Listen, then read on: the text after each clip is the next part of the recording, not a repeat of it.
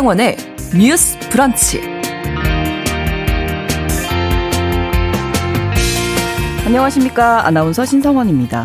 지난해 부산에서 한 남성이 귀가하던 여성을 무차별 폭행에 기절시킨 뒤 성폭행을 시도한 일이 있었습니다.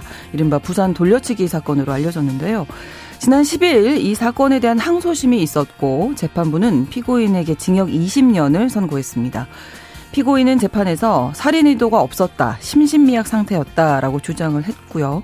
구치소 동료에게 피해자를 찾아가서 보복하겠다고 말한 것이 알려져서 이 반성 없는 모습에 형량이 너무 낮게 나온 거 아니냐는 지적이 나오고 있는데요. 해당 사건은 잔인한 범행뿐만 아니라 한 유튜버가 가해자의 신상을 공개하면서 큰 이슈가 됐었죠. 피해자 측은 향후 신상 공개와 관련해서 국회에 의견을 제출하겠다는 입장을 보이고 있습니다. 오늘 첫 번째 뉴스픽에서 해당 사건 자세하게 다뤄보겠습니다. 초중 고등학교에는 학생이 교사를 평가하는 교원 능력개발 평가 제도가 있습니다. 지난 2010년에 도입된 이후 해마다 이뤄지고 있는데요. 교사에 대한 의견을 익명으로 작성하는 서술형 문항에서 교사의 신체 일부를 거론하는 등 성희롱이나 부적절한 언어 폭력이 문제가 되고 있습니다. 최근 교육부는 이를 개선하고자 서술형 문항 앞에 경고 문구를 넣는 등 여러 방안을 발표했는데요. 하지만 교원단체들은 교사 인격모독을 정당화하는 평가제도를 폐지해야 한다, 이렇게 주장을 하고 있습니다. 양질의 교육 서비스를 제공한다는 목적으로 만들어진 제도일 텐데 왜 갈등의 중심이 됐는지 두 번째 뉴스픽에서 함께 고민해 보겠습니다. 6월 14일 수요일 뉴스 브런치 문을 열겠습니다.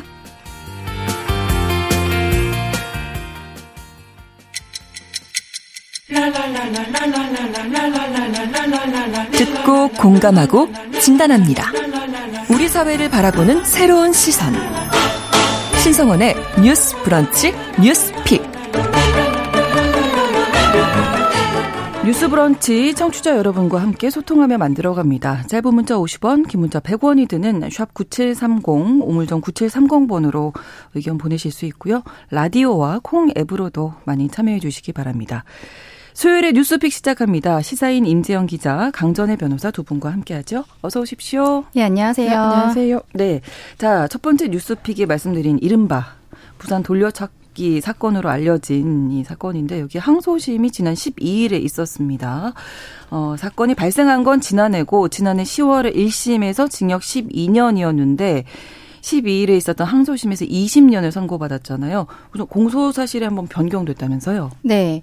말씀하신 것처럼 그저께 12일에 그 부산 돌려차기 사건 항소심 선고가 있었는데요. 네. 사실관계를 간단히 말씀을 드리면은 A씨는 작년 5월에 부산의 번화가인 서면의 오피스텔 입구에서 20대 여성 B씨를 머리를 발로 차서 기절시킨 뒤에 그 CCTV 사각지대로 끌고 가서 구호조치도 하지 않고 달아난 혐의로 기소가 되었습니다. 그래서 말씀하신 것처럼 작년에 있었던 1심 형사재판에서는 징역 12년이 나왔어요. 그런데 네. 이번에 그저께 있었던 항소심에서는 징역 20년이 나왔는데요. 여기에 덧붙여갖고 신상정보, 이따 이후 다시 말씀드리겠습니다만 네. 신상정보를 10년간 정보통신망을 이용해 공개하라는 명령도 재판부에서 같이 내렸고요. 네. 뭐 청소년 관련 기관의 취업 제한이 되어 있는 것도 있고 위치 추적 전자장치 부착도 20년 이렇게 부과가 되었습니다. 그 공소사실이 항소심에서 변경이 되었기 때문에 12년에서 이번에 항소심에서 20년으로 올라가게 된 것인데요. 네. 항소심에서는 강간미수 혐의가 추가로 적용이 됐었습니다. 1심에서는 강간 관련해서는 다루어지지 않았었는데요. 항소심에서 이제 보니까 사건 당시에 피해자가 청바지를 입고 있었는데 네. 그 청바지 안쪽 면에서 이 가해자 A씨 것과 동일한 DNA가 검출이 된 것입니다. 네.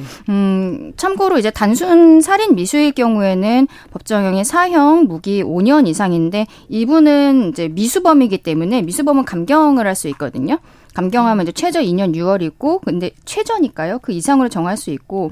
근데 이게 강간이 들어가다 보니까 네. 강간 미수범이 살인을 하려다가 미수에 그친 경우에는 이게 성폭력 처벌 등에 관한 특례법이 적용이 됩니다. 이럴 때는 사형 또는 무기징역에 처하게 되는데요. 이게 네. 살인이 미수에 그쳤기 때문에 감경이 돼서 10년 이상으로 처벌이 가능하게 된 거죠. 그러니까 형량 자체가 확 올라가는 법조문이 적용이 된 것이고 네네. 그래서 1심 12년에서 항소심에서 20년이 선고가 나오게 된 것입니다. 네, 근데 심신미약 주장하고 있다고 아까도 말씀을 드렸는데 그게 이제 통하지는 않은 거네요. 네, 그렇습니다.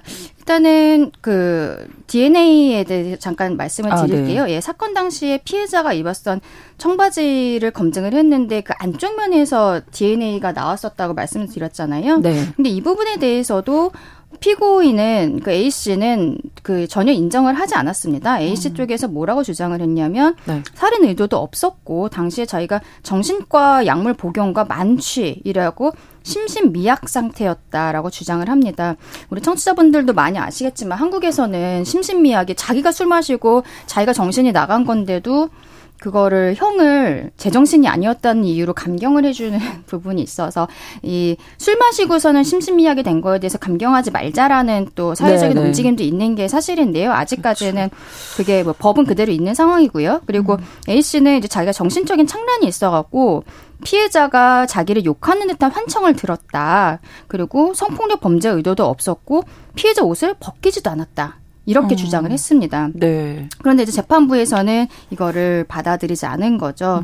머리를 집중적으로 강하게 얻어맞은 피해자가 이렇게 많은 피를 흘리는 위중한 상황에서도 이 가해자가 7분 정도 머물면서 아무런 구애 조치를 하지 않았다. 네. 이런 경우에는 매우 위험한 결과를 낳을 수 있다는 걸 누구나 알 수 있다.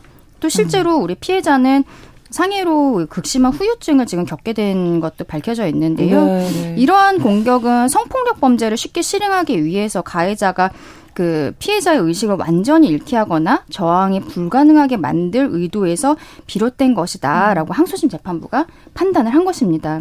이 아까 말씀드린 청바지 안쪽에 허리밴드 그리고 네. 피해자의 넓적다리 등의 위치에서 가해자와 동일한 DNA가 검출된 데 대해서 법원은 이 부분은 실제로 이 사람이 어깨에 들쳐매고서는 네, 피해자를 네. 나가는 게 보이긴 했는데 CCTV상. 네. 근데 이거는 검출되기가 어려운 부분인 거죠. 그런 행위만으로 DNA가 네, 검출되기는? 들쳐업었다라고 해서 청바지 안쪽이나 그렇죠. 피해자의 넓적다리에서 이게 DNA가 검출이 될 수 없는 거잖아요. 상식적으로 그렇죠. 네, 그러면서 바지도 저절로 벗겨지기 어려운 형태다. 청바지가 벗기 얼마나 힘든데요. 그렇죠. 네, 그렇기 때문에 재판부에서는 아까 이 가해자가 자기는 그 옷을 벗긴 적 없다라고 얘기했던 것도 믿을 수 없다라고 했었던 것이죠. 그리고 또 하나가 있는데요. 네. 이 가해자가 사건 이후에 자신의 여자친구 스마트폰으로 몇 가지 검색을 합니다.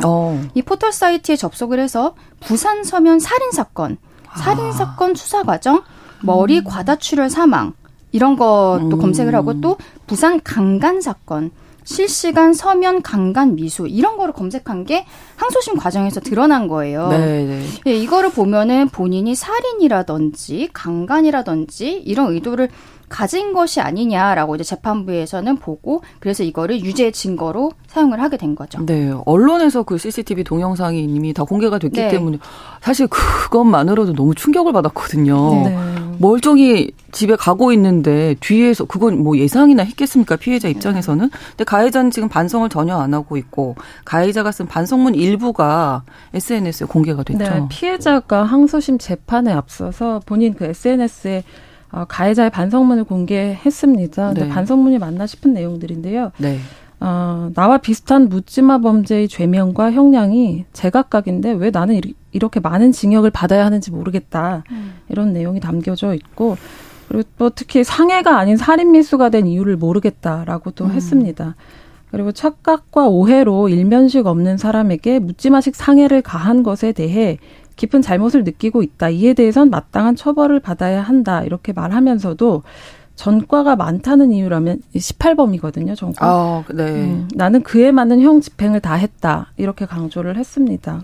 사실상 변명조의 이야기이기도 하고요. 착각과 오해라고 했는데 네. 과연 그게 착각과 오해였던 거지. 2차 가해 같은 것들이 조금 보이는 게 네. 피해자분은 회복이 되고 있고 말도 글도 잘 쓰는 것을 봤다. 피해자라는 이유로 진단서, 소견서, 탄원서를 다 들어주는 것인가 이렇게 되묻기도 했습니다. 또 검찰이 항소심에서 강간살인 미수 혐의로 공소 사실을 변경한 점에 대해서도 말했는데요. 네. 검찰도 내가 성범죄를 저질렀을 것이라고 끼워 맞추고 있다. 그저 뽑기하듯 되면 되고 안 되면 많은 식은 아닌 것 같다 이렇게 주장했습니다. 피해자가 이 반성문을 공유하면서 그 사건 당시 다리가 마비되고 온몸이 멍투성이었을 때보다 피고인이 네. 꾸준히 내고 있는 반성문을 읽는 지금이 더 아프다 이렇게 말했습니다. 네. 반성문을 매번 확인하는 이유가 있는데 이제 좀 바뀌었을까 싶어서 확인하지만 그렇지 않은 거죠. 반성문이 감형의 사유가 되나 언제쯤 이 가해는 끝날까? 전 언제까지 고통받아야 하나 이렇게 네. 덧붙이기도 했습니다. 여기에 피해자에게 이제 보복을 하겠다 이렇게 말을 하고 다니면서 주소를 알고 있다. 네. 이건 너무 무서운데요. 그러니까 2심에서 형량이 늘어난 이유가 물론 강간살인미수 인정이 가장 크지만 네. 재판 과정에서 가해자가 강력하게 보복 의사를 밝혔다는 점이 좀 드러나서 그런 부분도 있거든요.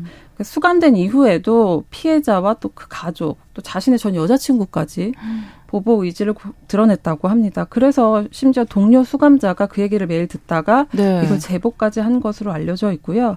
실제 피해자가 인터뷰에서 가해자가 구치소 안에서 주소, 그 피해자의 주소와 주민번호를 달달 외우고 있다고 전해 들었다. 네. 보복이 두려워서 이사까지 했지만 그 주소까지도 알고 있다고 한다. 이사를 다시 가야 하나, 나로 끝났어야 하나, 가족들이 피해를 입으면 어쩌나 네. 걱정이 된다고 했습니다. 이게 주소 알 수 있어요? 네, 이게 그 형사처벌 과정보다는 손배소송, 즉 민사소송 진행하는 과정에서 가해자가 피해자의 개인정보를 알게 된 것으로 추정이 되는데요. 사실 형사소송에서는 가해자가 이 피해자 정보를 알 수는 없고요. 네. 현재 민사소송법에 따르면 소송 당사자의 경우에는 소송 기록을 열람 복사할 수 있게 돼 있는데 이 과정에서 그 피해자의 이름, 또 주소, 주민번호 앞자리 같은 것들이 공개된다고 해요. 이게 계속해서 문제적으로 좀 지적이 되어 왔었거든요. 네. 형사사건 피해자들이 보복범죄를 우려해서 가해자 상대로 민사소송을 쉽게 내지 못하는 그 이유도 이것이 되게 많이 작동하고 있습니다. 네. 특히 성범죄나 스토킹 범죄 피해자들은 개인정보가 흘러가는 걸 두고 극심한 스트레스를 호소하고 있는데요. 네. 이 보복범죄를 막기 위해서 근데 사실 이름도 보복범죄라는 게 본인이 잘못했는데 보복범죄라고 붙이는 게 좀 어리석긴 한데 그러네요. 네. 네, 그걸 막기 위해서 어쨌든 개인정보 열람을 제한해야 한다는 주장이 계속 나왔고 법안도 여러 차례 발의됐는데요. 무산되거나 계류 중에 있습니다. 이유로는 피고의 방어권을 제약할 우려가 있다. 또 정보보호 대상의 범위와 정도에 대한 판단이 어렵다. 이런 이유들이 들고 있습니다. 네. 지금 우리 임 기자님 말씀을 해주셨지만 간단히 말씀을 드리면은 이렇게 형사적으로 문제가 되는 경우에 피해자는 두 가지 액션을 취할 수가 있습니다. 네. 첫째는 경찰에 신고를 해서 지금처럼 네. 형사처분을 받게 하는 거죠. 그러면 뭐 징역 1년, 뭐 벌금 1,000만 원 이렇게 나오면 그 벌금 같은 경우에는 나한테 피해자한테 돈을 주는 게 아니라 네. 나라에다가 그 내가 잘못한 값을 치르는 것입니다. 그리고 개인적으로 피해자가 내가 치료비가 들어갔다든지 네, 그리고 네. 치료하는 동안에 출근을 못했다든지 그리고 정신적인 손해 이런 일자료, 것에 대해서 네, 그 손해배상 청구를 할 수가 있는데 요거는 별건으로 민사소송을 진행을 하게 돼요. 그러니까 요 지금 돌려차기 사건의 피해자분도 아마도 지금 형사사건과 더불어서 별건으로 민사소송을 진행을 하고 계시는 것 같은데 예. 성폭력 사건 같은 경우에는 피해자가 그 수사 단계부터 뭐 가명을 쓴다든지 이렇게 해서 피고인 측에서 가해자 측에서 그 기록을 열람을 하는 경우에도 네. 피해자의 인적사항을 알 수가 없습니다. 그런데 민사소송 같은 경우에는 당사자의 주소 같은 것이 그대로 이제 드러난 상태에서 소장이 우체국 등기로 상대방한테 가게 되는 거거든요. 네, 그래서 지금 그리고 또 이제 소송을 하다가 중간에 집이 이사를 간다든지 네, 이렇게 네. 하면은 또 그거를 법원에다가 알려야 하는 의무가 있어요. 그렇기 때문에 아마도 민사소송 과정에서 이 피해자의 주소를 알게 되었다는 것이 그런 게 아닌가라고 생각을 하는데 여기에 대해서는 아까 임 기자님 얘기하신 것처럼 계속적으로 일반적인 민사소송이 아니라 형사 피해자의 경우에 민사소송을 할 때 개인정보 흘러가는 거를 막아야 된다는 이야기들이 계속적으로 있었고 네. 저는 좀 개인적으로 이게 변호사를 만약에 선임을 해서 그 소송을 하게 되면은 네. 당사자한테 송달이 올 게 별로 없어요. 다 변호사한테만 송달이 가거든요.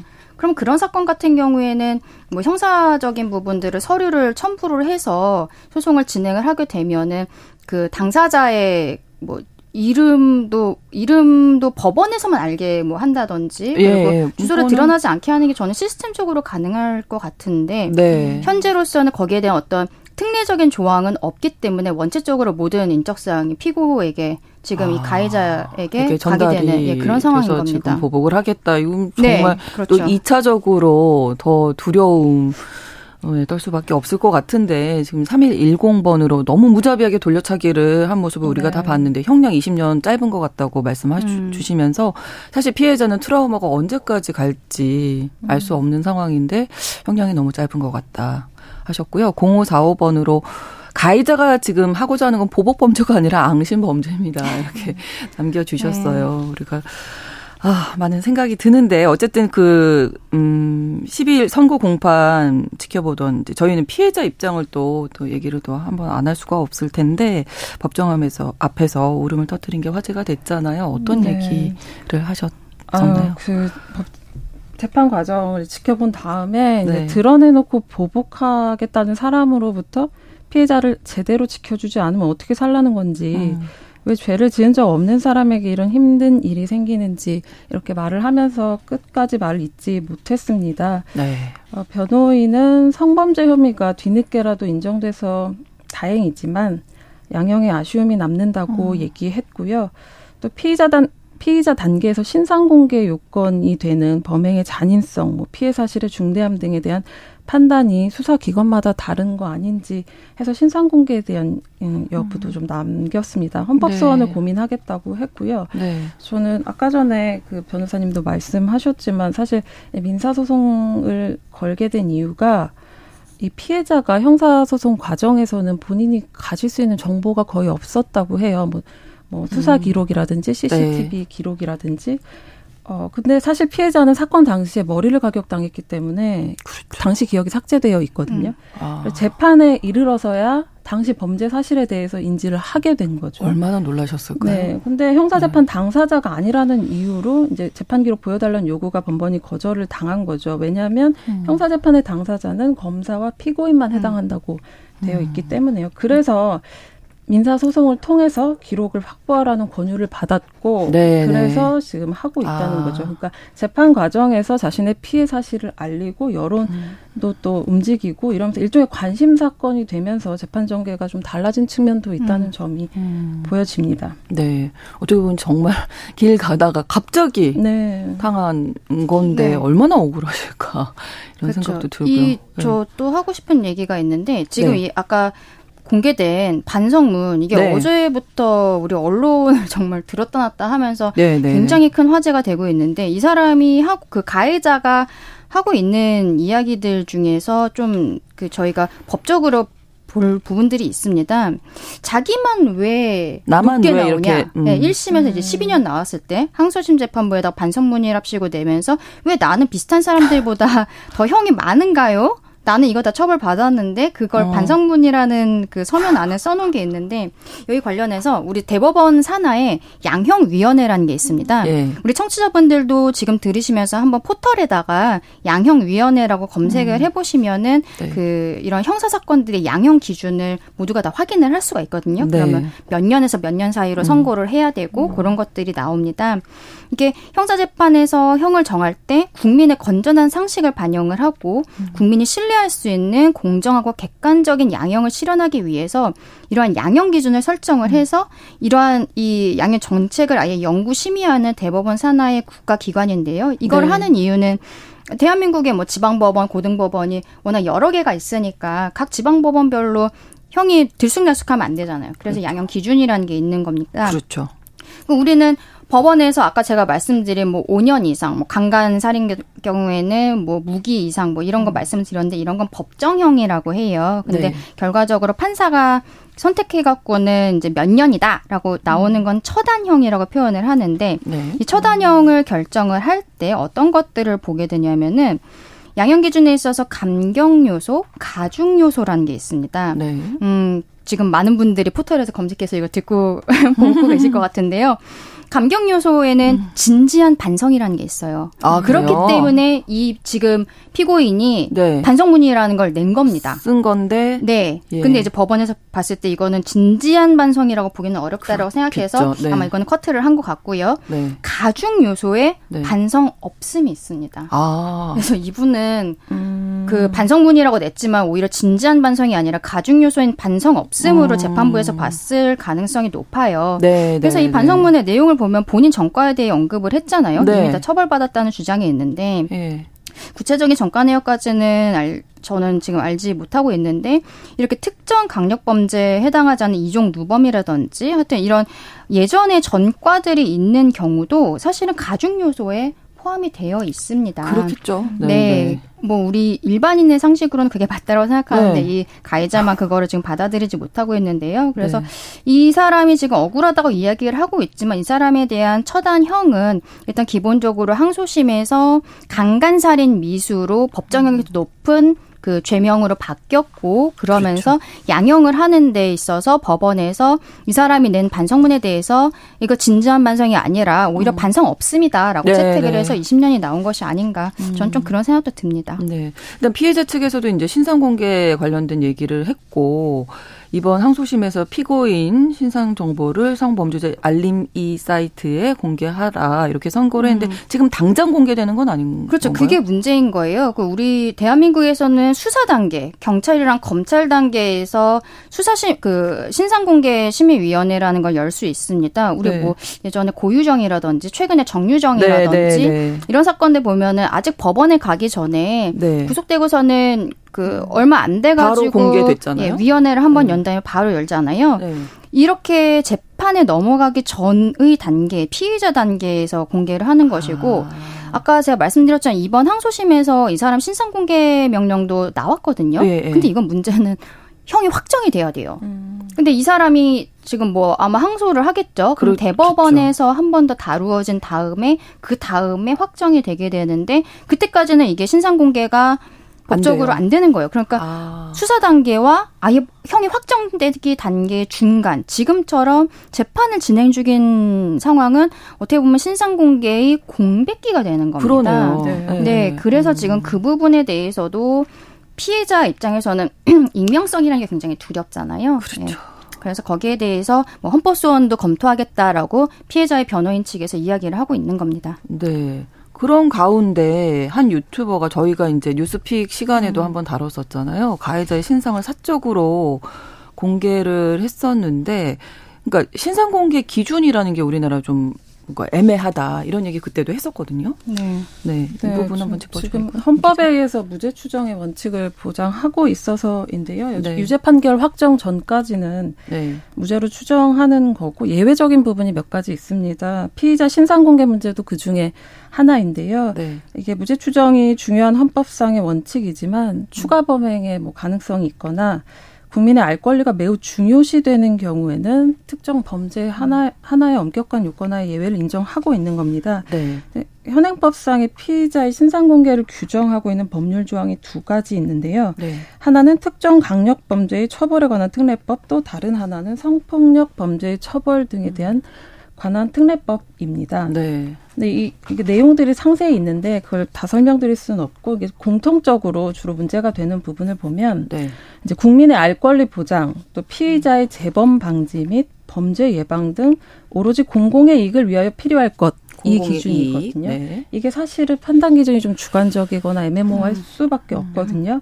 특히 국민의 알 권리 보장은 이 국민의 알 권리를 폭넓게 인정할 경우에 무죄 추정의 원칙 하고 또 충돌하는 부분이 있거든요. 그걸 네. 좀 유명무실하게 만들 수 있기 때문에 왜냐하면 신상공개 대상 범위가 넓어졌을 경우에 그럴 수 있기 때문에 좀 네. 애매하다는 그런 지적이 나오고 있고 네. 그래서 항상 국민의 알 권리 보장을 위한 신상공개 범위를 어떻게 정할 것인지를 두고서 네. 문제가 되어 왔습니다. 네, 자 신상공개 관련한 내용 잠시 후에 더 자세히 이야기 나눠보도록 하겠습니다. 1부 여기에서 마치고요. 잠시 후 2부에 다시 뵙겠습니다. 11시 30분부터 일부 지역에서 해당 지역 방송 보내드립니다.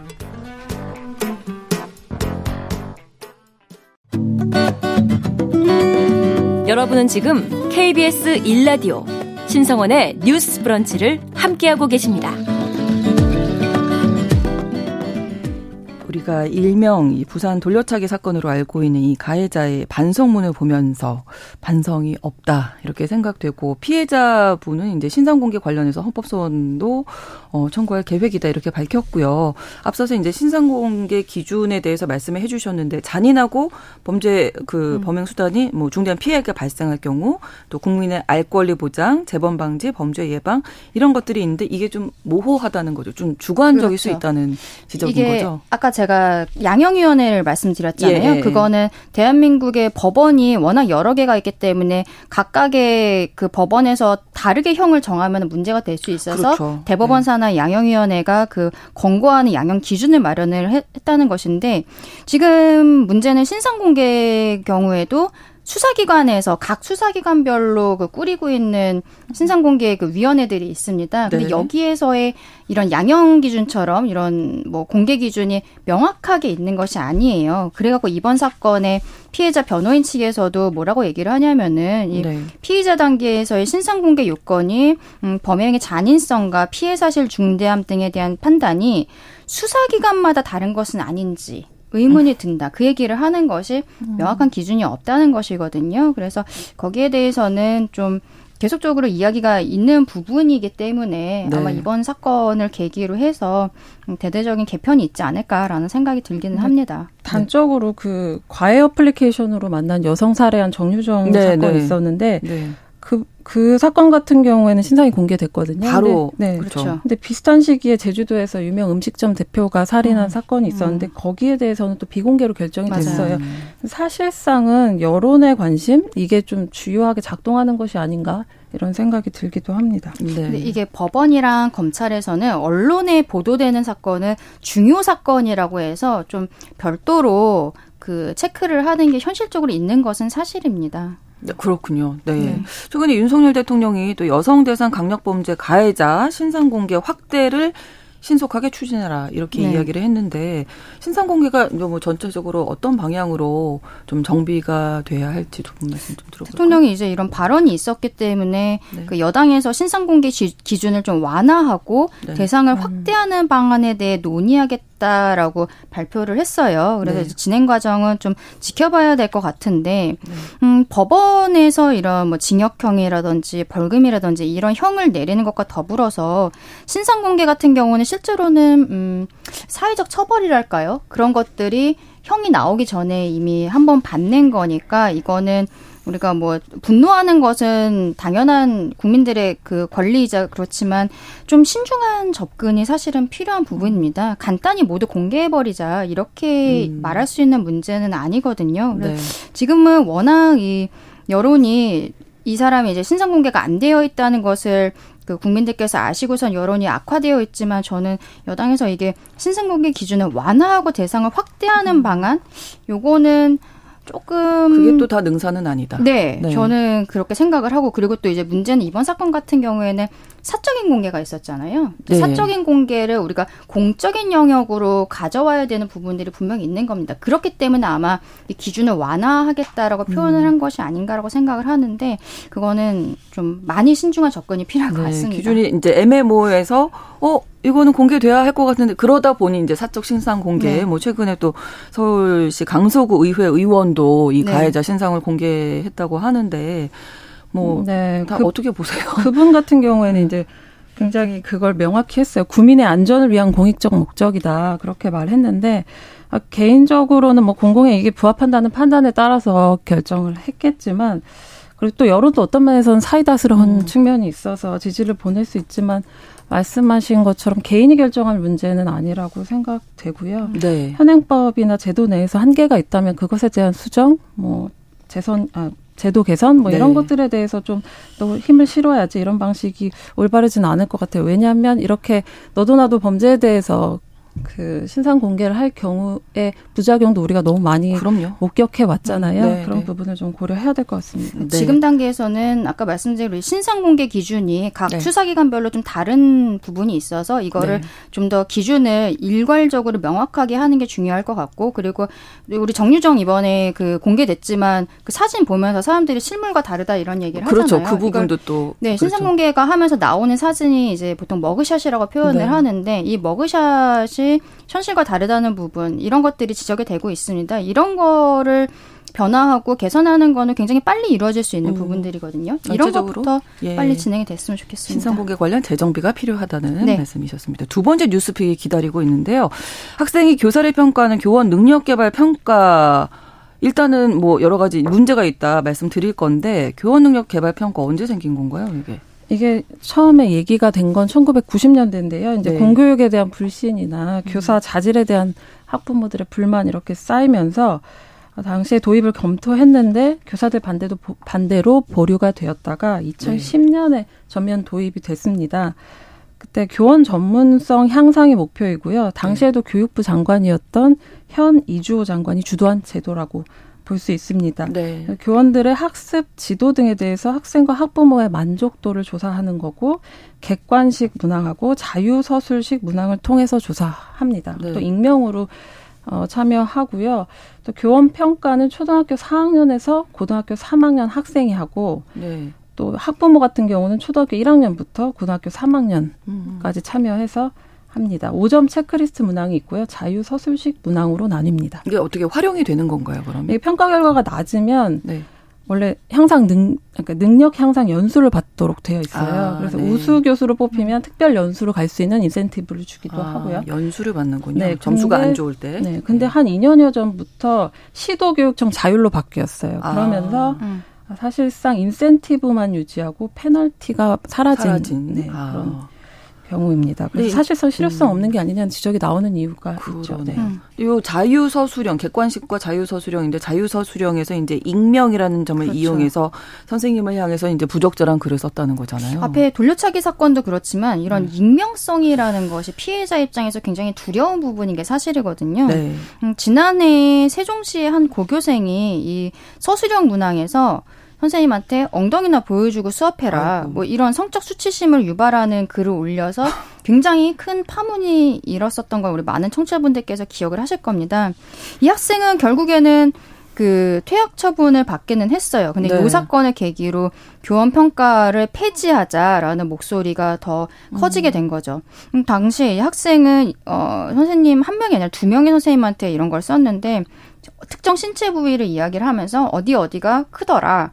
그리고 뭐 기쁨조나 해라 이런 좀 노골적인 성희롱 발언들을 했는데 이게 익명성으로 자유롭게 서술을 하다 보니까 모욕이라든지 아니면 성희롱적인 발언들이 좀 올라오고 있어가지고 요거를 익명이라는 전제하에 너무 그 보호해준 것이 아니냐 이런 지적들이 계속 있어왔던 거죠. 선생님들 매일 수업하셔야 되는데 이제 보셨잖아요. 그 글을. 네. 그렇죠. 그러면 누가 썼을지가 그렇죠. 계속 의심이 되잖아요. 사실 사람인지라. 네, 그냥 어떤 기사에 달리는 악플만 봐도 사실 괴롭잖아요. 그럼요. 불특정 다수인데도. 네. 근데 매일 마주해야 하는 교실에서 누군가 이런 글을 썼다 이렇게 생각하면 너무 모욕적이고 스트레스 상황이긴 한 것 같습니다. 네.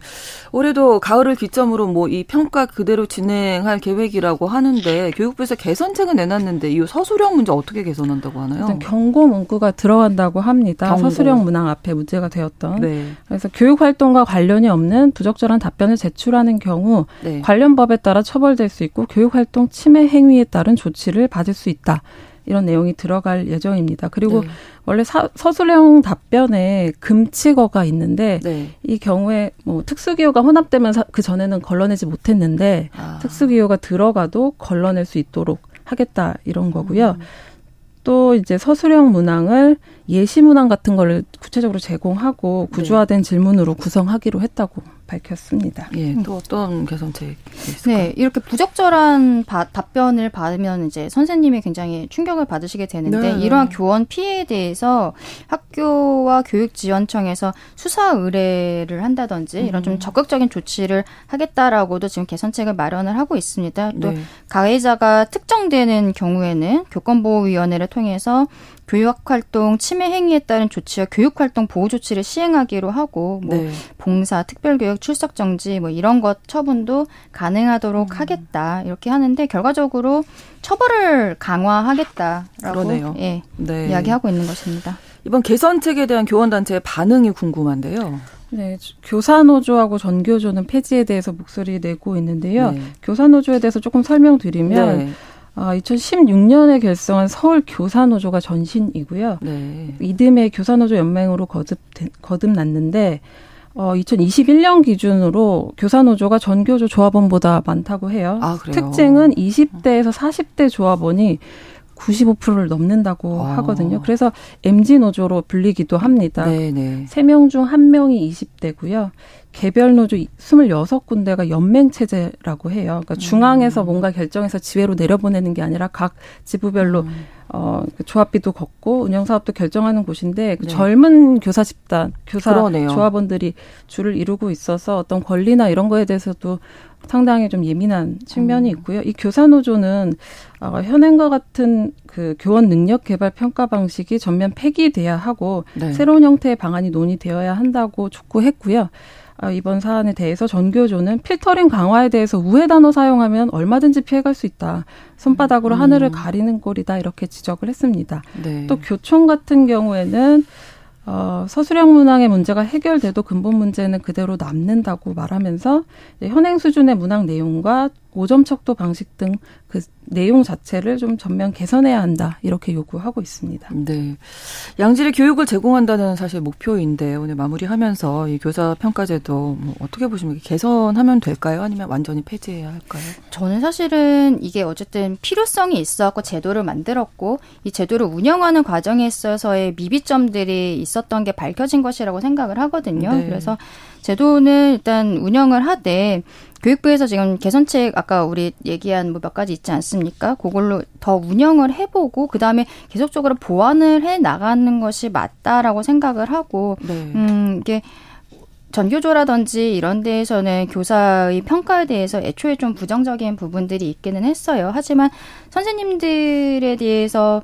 평가가 그렇다면 아예 없어야 되느냐에 대해서 저는 조금 개인적으로는 부정적으로 생각을 해서 일단은 개선책이 나오는 걸로 방향을 한번 맞춰보고 해보고서는 다시 한번 보완을 해보고 그렇게 해야 되지 않을까라고 생각합니다. 네, 이제 저는 이게 학부모 평가 같은 경우에 생각을 해보면 사실은 학부모 같은 경우에 자녀가 의외로 학교에서 어떤 교육을 받고 있는지 잘 알 수 있는 방법이 없어요. 정보가 사실상 없어서 이 평가가 어떤 방식으로 이루어지냐면 이제 온라인 설문을 켜고서 아이를 불러서 어떠니 해서 대리로 이렇게 하는 경우가 사실은 많고 저도 그런 경험이 있고 그런 면에서 좀 실효성이 없기도 하고 지금까지 제도에서 미비하다고 했던 부분들이 계속해서 좀 지적되어 온 부분들이라서 조금 고민이 필요하지 않나. 그리고 이게 교사평가를 꼭 해야 되나 이 문제에 대해서도 조금 고민이 되는 지점이 있는데요. 그 대학 같은 경우에서 강의평가 같은 걸 하기도 하지만 사실 공교육 이라는 점에서 좀 차이가 있잖아요. 그래서 평가의 대상이 평가를 누가 하는가에 대해서 좀 더 고민이 필요할 것 같습니다. 그래서 이번에 개선책에서 그 질문 자체를 조금 구조화시키겠다라고 하는 게 저도 굉장히 필요하다고 생각하는 게 그 우리 때 학주 있잖아요. 맨날 애들 때리고 그 애들을 괴롭히는 일부 그런 선생님들이 계셨다고. 그런 분들이 또 이제 점수가 낮게 나오는 부분들도 있어갖고 여기에 대해 보완이 되는 그런 좀 이렇게 우리 누구나 납득할 수 있는 그런 질문들로 만들어야 되지 않을까 그런 생각입니다. 개선책이 필요하다는 말씀 두 분 남겨주셨어요. 수요일에 뉴스픽 시사인 임지영 기자, 강전애 변호사 두 분과 함께했습니다. 고맙습니다. 네, 감사합니다. 감사합니다. 신성원의 뉴스 브런치는 여러분과 함께합니다. 짧은 문자 50원, 긴 문자 100원이들은 샵 9730. 무료인 콩앱과 일라디오 유튜브를 통해 참여해주세요.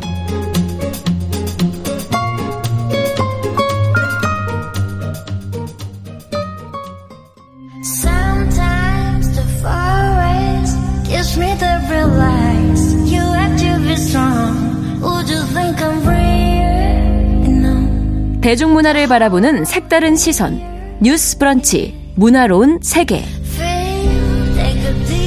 문화로운 세계는 영화 저널리스트 김현민 기자와 함께 꾸며드리겠습니다. 어서 오세요. 안녕하세요. 자, 오늘은 요즘 뭐 화제가 되고 있는 콘텐츠 사이렌 불의 섬 가지고 오셨다고요? 네, 사이렌 불의 섬은 생존 전투 서바이벌 예능 프로그램이고요. 네. 총 18호 이루어져 있습니다. 이 프로그램이 지금 넷플릭스에서 서비스되면서 굉장히 화제가 되고 있는데 네. 독특한 위상이 있다면 24명의 참가자들이 전원 여성이고 오. 그리고 PD, 작가 등 주요 제작 진의 성별도 여성이라는 점입니다.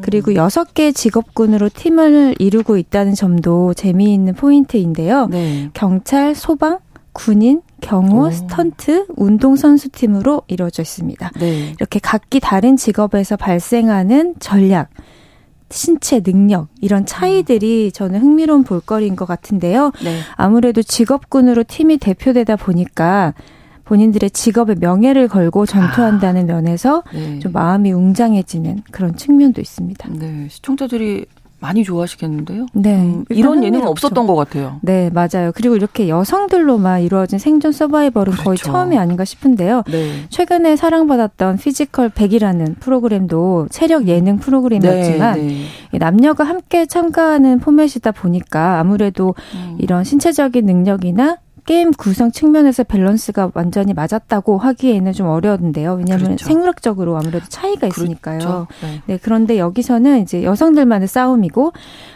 신체 능력과 전술을 기반으로 한 두뇌 싸움까지 들어가는 프로그램이기 때문에 여기서 네. 오는 신선함이 일단 시청자들을 사로잡은 것 같고요. 네. 그리고 제작진도 여성이다 보니까 기존의 남성적인 시선에서 여성 참가자를 바라보고 의도하고 편집하는 네. 시선과는 사뭇 다를 것이라 는 기대치도 작용했을 겁니다. 네. 어떠셨어요? 이 프로그램 보시고? 저는 일단 프로그램을 보고 느낀 점은 흔히 이런 서바이벌 예능 게임에서 여성에게 주어지는 카메라 앵글이라던가 어떤 네. 이미지, 자막 이런 것들에서 자유롭다. 그러니까 기존의 이미지에 복무하는 것도 아니고 그렇다고 그 고정된 이미지를 의도적으로 배신하면서 그거를 강요하는 또 프로그램도 네. 아닌 거예요. 소위 자연스럽게 흘러가는 거네요. 네, 맞아요. 네. 소위 캐릭터를 자꾸 네. 몰아가는 식으로 연출하지 않고요. 또 그 어떤 제작진의 의도나 어떤 메시지를 참가자의 입을 통해서 전달하려는 강박도 느껴지지 않는 편이고요. 성별을 떠나서 있는 그대로 출연자의 매력을 보여주는 그런 지점이 눈에 띄어서 이 점이 사려 깊고 이 프로그램의 가장 큰 장점이 아닐까 그런 생각이 들었습니다. 일단 직업이 경찰, 소방, 군인, 경호, 스턴트, 뭐 운동 이러니까 네. 흥미롭네요. 네. 네, 일단 처음에 이들이 각각 본인들의 제복을 입고 등장했을 때 정말 멋있었거든요. 그럴 것 같아요. 네. 네, 왜냐하면 이런 직업군은 미디어에서 주로 남성들의 그렇죠. 전유물처럼 그려져 왔기 때문에 네. 아니면 이제 특정 직업 이미지를 코스프레하는 대상화 그렇죠. 네, 네, 그런 네. 방식으로 보여지기도 했기 때문에 이렇게 실제 삶을 생생하게 엿볼 기회는 거의 없었던 것 같아요. 그렇죠. 그래서 이들이 나와서 자신의 업무를 소개하고 일의 보람이나 수고에 대해서 말하는 것만으로도 굉장히 생생했다. 그리고 흥미진진했다.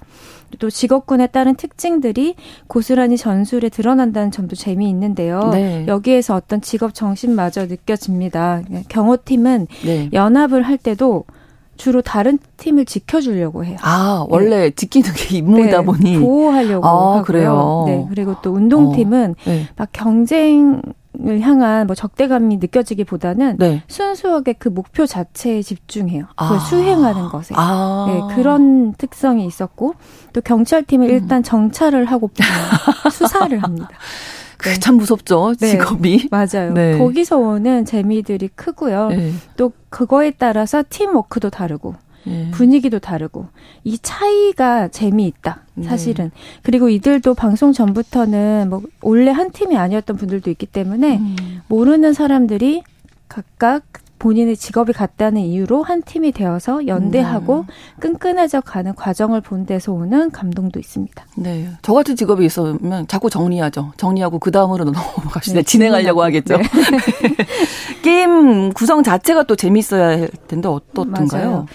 여성 시청자들의 지지를 받고 있는 프로그램이긴 하지만 네. 제가 여론을 살펴보면 남성 시청자들의 만족도도 상당히 높은 편이거든요. 네. 그러니까 시시하지 않은 거죠. 한마디로. 네, 그래서 그렇죠. 일단 게임 자체가 흥미진진하다는 뜻일 텐데요. 그 6개의 팀이 고립된 섬에서 각자의 기지와 깃발을 지키면서 다른 팀의 기지를 점령해 나가는 큰 골자를 가지고 있고요. 또 이게 섬 전체에서 진행되는 프로그램이다 보니까 굉장히 네. 스케일이 크고 또 섬이라는 특성상 고립감도 큽니다. 네. 그 해무 같은 실제 자연 현상이 주는 장애 요소도 활용하고 있고요. 네. 그리고 무엇보다 이 프로그램은 MC가 없거든요. 그래서 중간에 끊거나 쉬어가는 느낌이 없어요. 네, 그리고 네. 리얼리티로서 정말 몰입감이 크다. 이것도 큰 장점이라고 생각합니다. 네. 한참 인기 끌었던 뭐 강철부대 이런 프로그램이 있었는데 이렇게 체력을 요하는 생존 서바이벌 이런 프로그램들이 네. 많이 나오고 인기를 얻고 있잖아요. 네, 그렇죠. 그 이유는 뭐라고 보세요? 아무래도 이런 OTT 환경에서는 글로벌 시장을 겨냥해야 하잖아요. 그렇죠. 기획 단계에서 그래야 네. 투자 받기도 쉽고요. 그렇다면 언어나 문화권이 다른 해외 시청자들에게도 보다 직관적으로 쉽게 재미를 줄 수 있는 접근이 필요한데 복잡한 사회 문화적인 맥락이 크게 필요하지 않잖아요. 체력 그렇죠. 예능은. 그리고 아무래도 생존이라는 키워드는 굉장히 자극적이기도 하고 본능적이기도 하죠. 그래서 이 프로그램을 연출한 그 이은경 PD는 이렇게 분석을 하더라고요.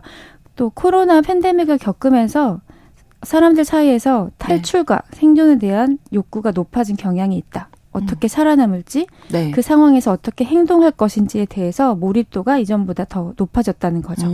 판타지보다는 더 리얼에 그렇죠. 가까워졌다는 거죠. 네. 생존이 우리가 생활하는 게 더 중요해졌으니까. 네. 예. 주어진 규칙 내에서 벌어지는 어떻게 보면 뭐 일종의 스포츠 경기인 셈인데 뭐 네. 스포츠라는 게 항상 감동도 주고 재미도 있고 그렇잖아요. 맞아요. 이 프로그램이 약간 스포츠 경기처럼 각본 없는 드라마의 면모가 확실히 있고요. 네. 이 프로그램을 만든 PD도 개인적으로 스포츠 만화를 좋아하고 또 스포츠 만화에는 우정과 노력과 승리가 있잖아요. 이 서사를 만들어보고 싶었다고 기획 의도를 밝힌 바 있는데요. 네. 사실 올 초에 우리나라 극장가를 휘몰아쳤던 애니메이션도 스포츠. 슬램덩크. 맞습니다. 네. 네, 주어진 규칙 안에서 그렇죠. 건강하게 싸우고 또 욕망을 분출하고 쟁취하고 이런 그렇죠. 것들이 또 개인의 아닌 팀의 서사라는 점도 더 한몫을 하는 것 같은데요. 네. 여성을 주인공으로 한 스포츠 만화나 영화는 거의 없었잖아요. 그렇죠. 아직도 우리들의 보니까. 행복한 순간을 떠올리실 수밖에 없잖아요. 네, 그러네요. 네. 네. 그래서 거의. 이런 이야기에 대한 니즈나 갈증은 늘 있었던 것 같아요. 네. 저 사이렌은 아주 진한 여성 스포츠 서사, 성장 서사 이렇게도 볼 수 있을 것 같고요. 또 그것도 가상이 아닌 실제 능력치를 가진 인물들이 등장하기 때문에 네. 더 강력하다고 생각합니다. 최근에 보면 뭐 사이렌도 그렇지만 여성들만 나오는 네. 그런 예능 프로그램들이 또 많이 늘어나고 있는 게 아닌가 이런 생각도 네. 또 드는데요. 이 프로그램의 핵심 어떤 거를 좀 정리해 볼 수 있을까요? 저는 연예인 참가자가 한 명도 없다는 점이라고 생각합니다. 네. 그러니까 이 프로그램은 겉으로는 생존 예능의 포맷을 취하고 있지만 사실은 저는 특수한 직업군, 네, 프로페셔널한 여성들을 보여주는데 참 맛이 있다고 생각합니다. 네. 네. 왜냐하면 경찰, 경호, 소방 이런 직업군이 전통적으로 여성에게 요구되거나 기대되지 않았던 역할들이잖아요. 네. 누군가를 지키고 사투하고 불구덩이에 뛰어들고 그리고 약해 보이지 않고 강한 자 뒤에 숨지 않는 이미지 이런 것들이 굉장히 신선했고요. 또 오히려 센 대상과 맞붙는 것이 진정한 승부다라고 생각하는 여성들이기 때문에 네. 굉장히 멋있어요. 그래서 이 프로그램 PD도 이런 얘기를 매료되셨는데요. 하더라고요. 지금 그 네, 출연자들한테. 네, 반하실 수밖에 없을 거예요. 네. 첫 화에서 이 PD가 이런 리얼리티 프로그램에서는 출연자들을 멋있게 보이게 하는 게 아무래도 제작진의 의무인데 네. 딱히 연출할 필요가 없었다고 해요. 원래 그분들이 그런 분들이시니까. 네. 그래서 이 각 회차의 제목이 네. 나는 쉽지 않은 일을 하고 있다. 뭐 센 놈이랑 붙자. 막 이런 식의 제목인데요. 이게 네. 다 실제로 참가자들이 네. 경기하면서 자기도 모르게 뱉었던 말들이에요. 네. 네, 그래서 이 진짜에는 힘이 있다. 그래서 견실한 직업인들이 갖고 있는 네. 숨은 히어로적인 면모가 드러나는 작품이라 아마 많은 분들이 끌리지 않나 그런 생각이 듭니다. 네, 여성들의 힘을 또 한번 느낄 수 있는 네. 예, 프로그램 오늘 소개해 주셨습니다. 서바이벌 예능 사이렌 불의 섬 오늘 만나봤어요. 문화로운 세계 영화 저널리스트 김현민 기자와 함께했습니다. 고맙습니다. 감사합니다. 오늘 끝곡으로 러브홀릭스의 버터플라이 전해드립니다. 신성원의 뉴스 브런치 수요일 순서 마치고요. 저는 내일 다시 오겠습니다. 고맙습니다.